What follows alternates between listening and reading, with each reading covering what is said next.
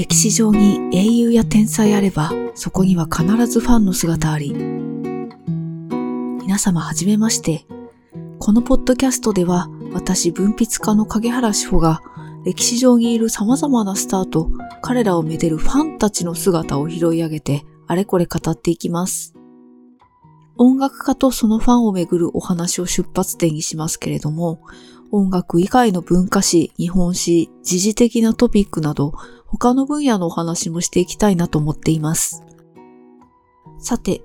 なんで私がこういうお話をするかと言いますと、それは私自身が歴史上に多々存在している、めでる人々であるファンと、めでられる人々であるスターをめぐる関係性とか特性についてすごく興味を持っているからです。私はこれまで2冊の本を商業出版しているんですけれども、1冊目のベートーベン捏造名プロデューサーは嘘をつくという本が、実はのベートーベンの大ファンだった人を主人公にしたノンフィクションでした。えベートーベンのファンが講じて彼の秘書のような役目を果たしたシンドラーという人物がいるんですけれども、その人が、まあ、ある種愛をこじらせすぎた結果として、ベートーベンの遺品であるとあるノートの改ざんに手を染めてしまうというノンフィクションです。それから今3冊目の本を準備しているんですけれども、これもとある文化史上の大スターだった人の熱狂的なファンだった人を主人公にしたお話です。というわけで、私は誰かを愛でる人今風に言うと、まあ、推しに人生を狂わされた人の狂った様を見るのが、あの、すごく大好きで、一冊の方にするまでもないけれども、ちょっと面白い事例を拾うっていうことも日常的にあったりするので、このポッドキャストでは、まあそういうこぼれ話をしていきたいなと思っています。えただなんですけれども、過去の人たちを扱うにあたって、あんまりこう単純に現代のファン文化とか、ファンの心理とか、そういう感覚に寄せすぎるのも避けたいかなというふうには思っています。結構最近の推しブームの影響で、歴史上のファンの話っていうのは SNS でもバズることがすごく多いです。ツイッターで定期的に見るのが幕末に活躍した歌舞伎役者の八代目市川團十郎をめぐるトピックです。大スターであった彼は若くして自害して亡くなってしまうわけなんですけれども、その死を惜しんで老いを抱いている女性ファンたちの姿を描いた死に絵とかが定期的にネタになったりしています。ただ、こういうのをおしわいする気持ちは昔も今もみんな同じなんだねっていう感じで消費していいのかというところもちょっとあったりします。当たり前ではあるんですけれども、世界に英雄や天才が出現するのは、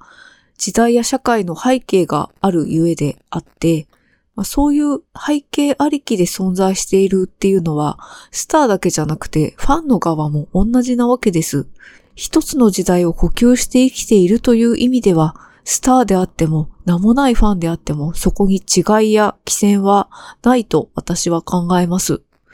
だから、資料の中で見つけたあるファンが現代に生きる自分に似ているなと思った場合に、それは彼と自分が普遍的な教えの愛みたいな感情を共有しているわけではなくて、たまたま彼が生きた社会と私が生きている社会の中に共通点があると考えた方がいいんじゃないかなと私は思っていまして、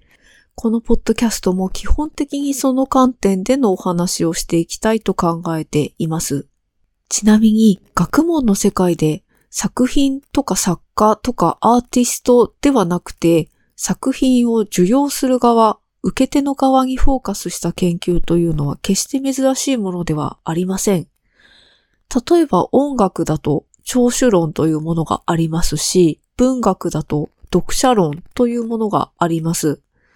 あるいは、そのものズバリのファン研究というものも最近すごく盛んで、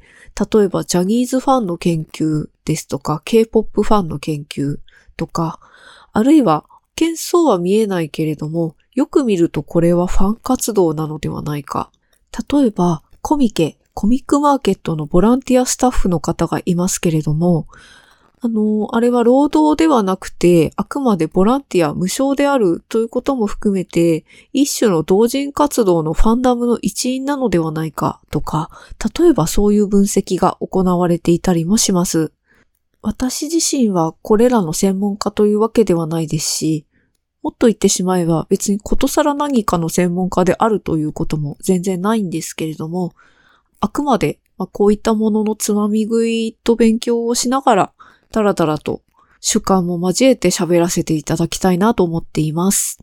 というわけで、前振りはこれくらいにいたしまして、これからどうやってお話をしていこうかなと考えたんですけれども、話のとっかかりとして、とある一枚の絵を見ていただきたいなと思っています。音声メディアをやっていて、画像を見ろっていうのは、いきなりコンテンツの特性に反している感じなので、大変申し訳ないんですけれども、以後、なるべくこういうことは多くないようにしようと思っていますので、もしよろしければ、ぜひ見てください。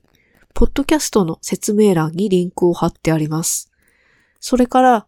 今、それを見る時間ないよっていう方は、このポッドキャストのアートワークの背景に同じ絵を使っていますので、ぜひチラ見をしていただければと思います。えー、この絵が何かと言いますと、1842年、ドイツ・ベルリンのとあるコンサート会場の様子を描いた風刺画カリカチュアです。左側が舞台で、右側に観客がひしめいています。観客は数人を除いてほとんどが女性のようです。舞台の上には一台のピアノがあります。それからそのピアノを弾いているひょろっとした男性のピアニストが一人います。彼は片手を観客に向かって上げていて、これがいかにもファンサをしていますという風で、これだけでも正直だいぶ笑えます。観客たちは舞台の上の彼にすごく熱狂しているようです。その熱狂具合が本当に凄まじくて、ピアニストのファンサに手を振り返している人もいたりとか、気絶している人もいたりとか、これは何なんですかね？なんかフラワーシャワーみたいなものを投げている人もいたりとか、もうとにかく凄まじい具合になっているというのがこの風刺画です。パッと見で言うと、あたかも現代のアイドルのコンサートかよっていう感じですんごく面白いんですけれども、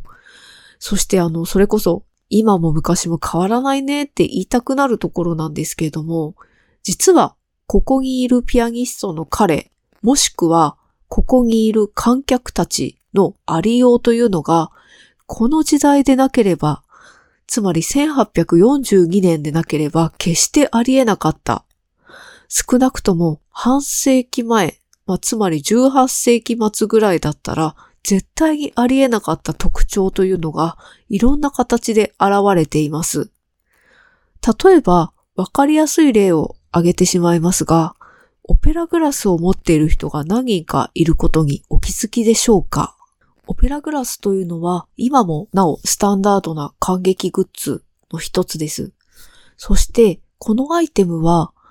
一番早いものだと18世紀前半には出てきているようなんですけれども、今日のような持ち運びが簡単な双眼鏡タイプの小さいものというのは1820年代に最初に開発されて、そして1830年代に改造されて普及したというふうに言われています。つまり、1842年、ここにいる人たちは最新のハイテク機器を持ってコンサート会場に乗り込んでいるわけです。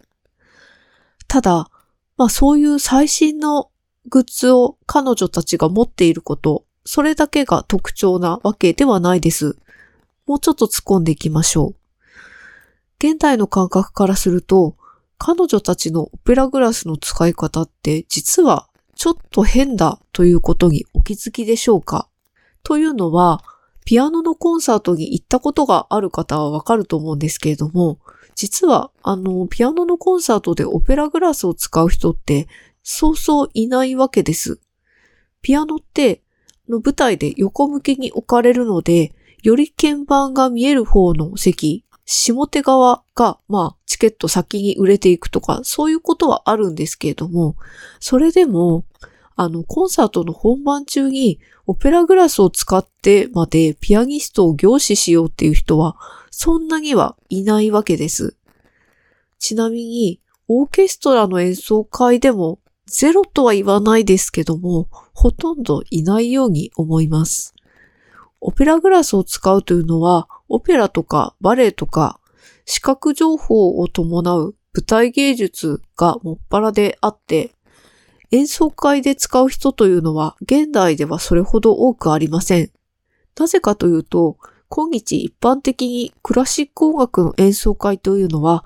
耳を澄ませるものであって、見ることは楽しみの一つではあるけれども二の次であると考えられているからです。ところが、この絵を見ると、どうやらこの当時はそういう考え方ではなかったらしい。なんなら舞台芸術とか、それこそアイドルのコンサートのように見ることが肯定されていたように思われます。じゃあそれはなぜだろう？っていう疑問がムクムクと膨らんでくるわけです。さらに言うと、これは多分笑っていいところだと思うんですけれども、最前列でオペラグラスを使っている人がいるのにお気づきでしょうか？えっ、ー、と、左から2番目の女性になりますけれども、遠くの席ならまだわかるんですけれども、この女性はこんなにも近くからもうすぐにそこにいるピアニストを覗いているわけです。じゃあこの女性はこうまでして一体何を見たかったのか、何を拡大したかったのか、何を味わいたかったのか、その謎を私なりの言葉を通して今後ちょっとずつ喋っていきたいなと思っています。ちなみに、ここにいるピアニストはフランツ・リストという人物です。以後、お見知りおきいただけますと幸いです。では今日はここまで。また次回お聴きください。